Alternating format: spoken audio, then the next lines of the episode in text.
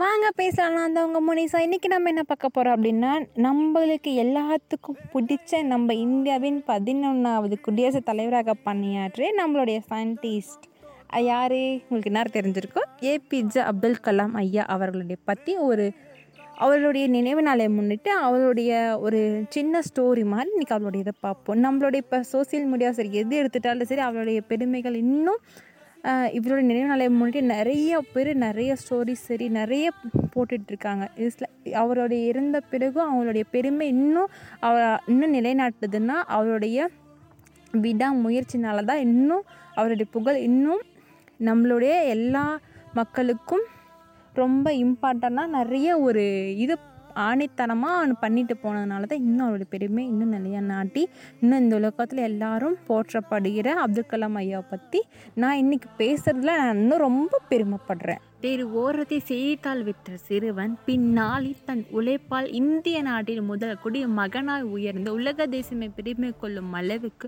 பல சாதனைகளை படித்த ஏபிஜே அப்துல் கலாம் வாழ்க்கை பற்றிய பல சுவாரஸ்யமான தகவல்களை இந்த வாங்க பேசும் சேனல் மூலம் இப்பொழுது நம்ம ராமநாதபுரம் மாவட்டம் ராமேஸ்வரத்தை ஆயிரத்தி தொள்ளாயிரத்தி முப்பத்தி ஒன்றாம் ஆண்டு அக்டோபர் மாதம் பதினஞ்சாம் நாள் ஜெயினுலாபுதியின் ஆயிஷா தம்பதிகளுக்கு மகனாக பிறந்தார். இஸ்லாமிய குடும்பத்தை சேர்ந்த இவர் ராமேஸ்வரத்தில் உள்ள தொடக்கப் பள்ளியில் தனது பள்ளி படிப்பை தொடங்கினார்.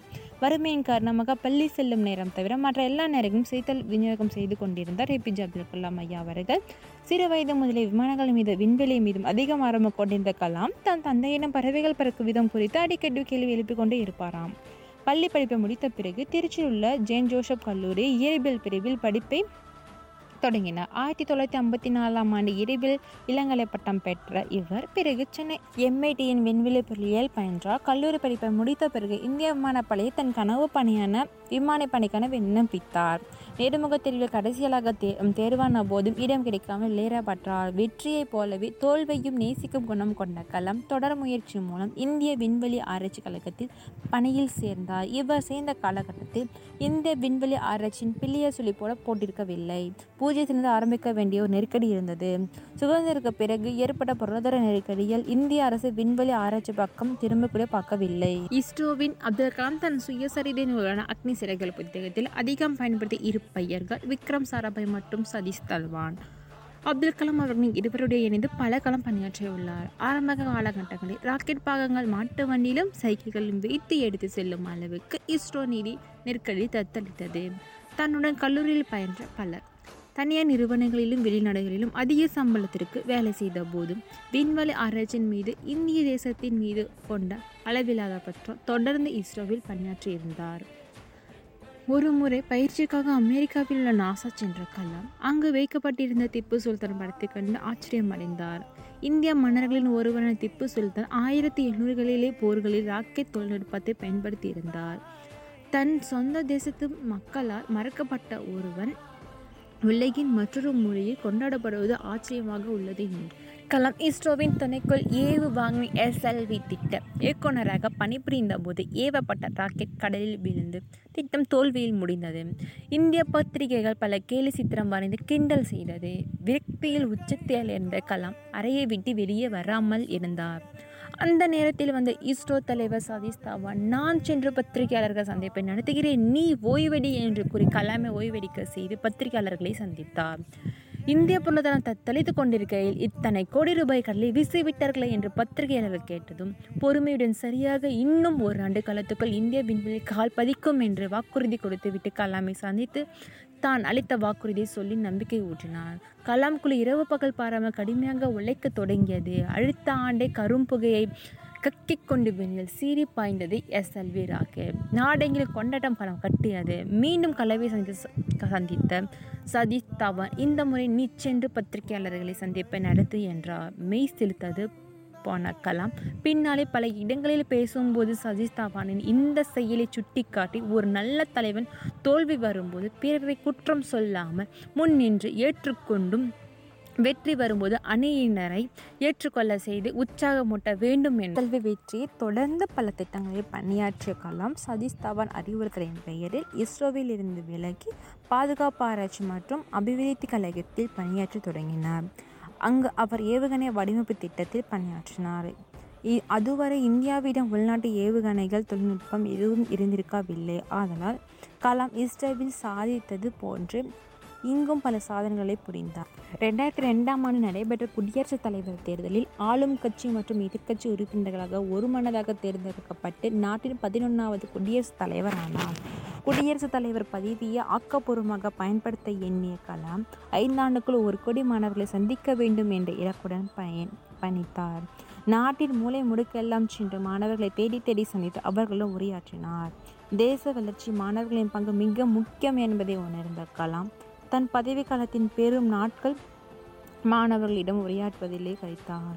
இந்திய குடியரசுத் தலைவர்களையே மக்களால் பெரிதும் நேசிக்கப்பட்டவர் அப்துல் கலாம் ஐயா அவர்கள். இப்பொழுது கொரோனானால மோ நிறைய பேர் கலாம் அப்பயே யோசித்தார் நிறைய பேர் நிறைய படிக்கணும் அப்படின்னு சொல்லி நிறைய இடத்துல போய் நிறைய பேசியிருப்பார். பட் இந்த கொரோனானால நிறைய பேர் இப்போ சின்ன பிள்ளைங்கனால இப்போலாம் படித்ததெல்லாம் மறந்து போயிட்டு இருக்காங்க.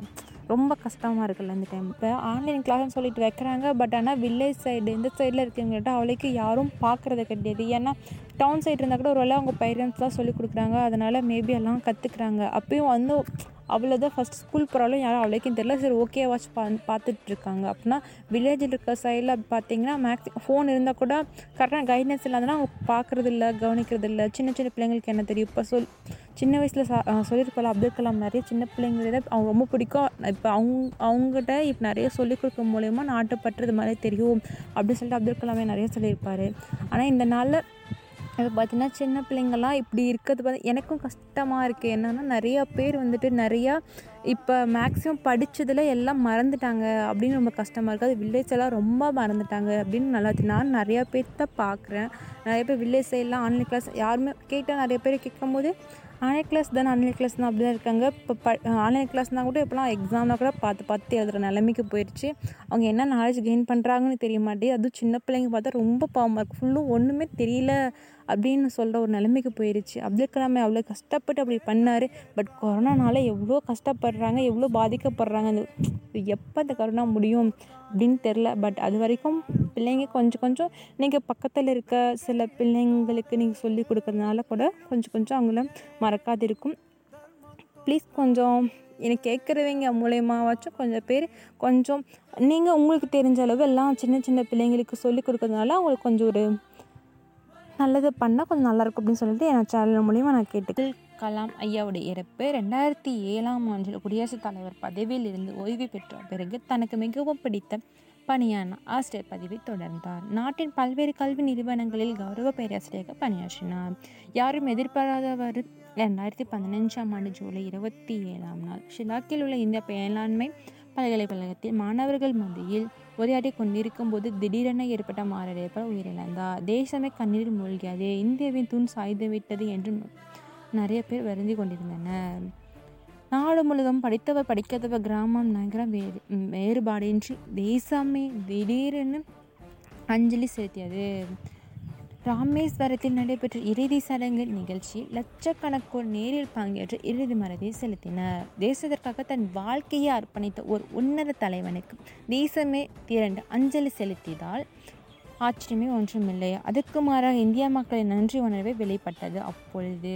அவருடைய இறப்பின் போது ஏகப்பட்ட எக்கச்சக்கமான பேர் டிவியில் சரி நியூஸில் சரி ரெண்டு மூணு நாள் ஒன் வீக்குன்னு நினைக்கிறேன். ஒன் வீக்காக வந்துட்டு ஃபுல் அண்ட் ஃபுல் அவருடைய சின்ன குழந்தைலேருந்து பெரியவங்க வரைக்கும் அந்த டைமை வந்துட்டு எல்லோரும் ரொம்ப ரொம்ப ஃபீல் பண்ணி அவருக்கு அஞ்சலி செலுத்தி ரொம்ப ஃபீல் பண்ணி அவ்வளோ இதாக இருந்தாங்க. அவளுடைய சூப்பரான அவளோட டேலண்ட்டுக்கு அவளுடைய புகழுக்கு அவளோட பெருமைக்கு அவளை அவளை கஷ்டப்பட்டு அவளை விடாமுயற்சினால தான் இவ்வளோ அச்சீவ் பண்ணி எல்லாத்துடைய மனசுலையும் சரி இன்னும் சரி எவ்வளோ நாள் ஆனாலும் சரி இன்னும் நிலையாக நிற்கிறவ ஏபிஜே அப்துல் கலாம் நினைவுநாளை முன்னிட்டு அவ அவளுடைய ஸ்டோரி நான் சொன்னதுக்கு நான் எனக்கு ரொம்ப எனது ஒரு ஹாப்பியாகவும் இருக்குது சொல்கிறதுக்கு அவர் அவரை பற்றி பேசுறதுக்கு எனக்கு இன்னும் கொஞ்சம் இன்னும் பெருமையாகவும் இருக்குது இந்த அவனுடைய சேனலில் சொன்னதுனால எனக்கு இன்னும் ஒரு ஹாப்பியாக இருக்குது இந்த நாளில் அவரை பற்றி பேசினதுக்கு இந்த- இந்த சேனலுக்கு வாய்ப்பு எனக்கு கிடைச்சதுக்கு எனக்கு ரொம்ப ரொம்ப சந்தோஷமாக இருக்குது இந்த மாதிரி இன்னும் நிறையா என்னுடைய சேனலை கேட்கணும் அப்படின்னு நினச்சிங்கன்னா என் சேனல் சப்போர்ட் பண்ணுங்கள்